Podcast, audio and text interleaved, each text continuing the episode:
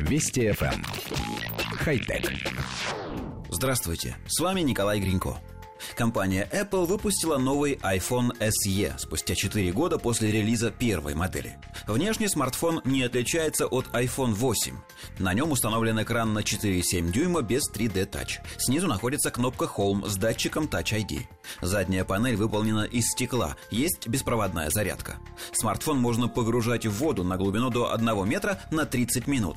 Главной особенностью нового iPhone SE является процессор Apple A13, который также устанавливается в iPhone 11 и 11 Pro. Устройство поддерживает быструю зарядку, но для этого надо купить блок питания и кабель.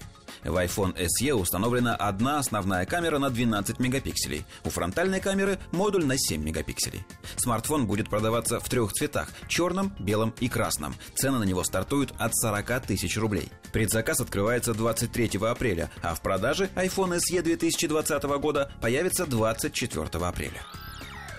Коллектив редакции нашей программы с интересом наблюдал за разработкой этой модели. Насколько было возможно, конечно, ведь новые смартфоны от Apple всегда держатся в секрете до самого последнего момента. Судьба у нового SE складывалась не слишком удачно. Его выход несколько раз откладывали из-за пандемии.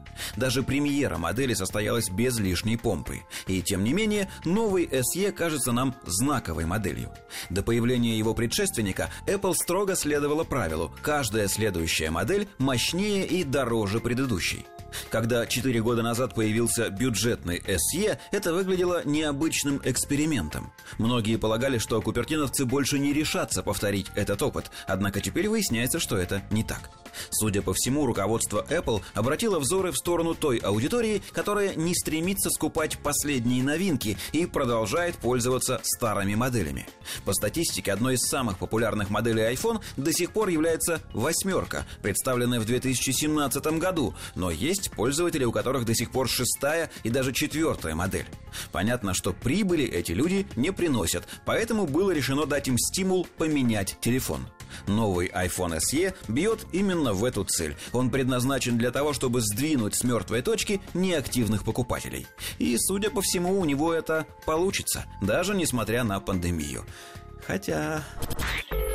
Вести FM. Эм. Хай-тек.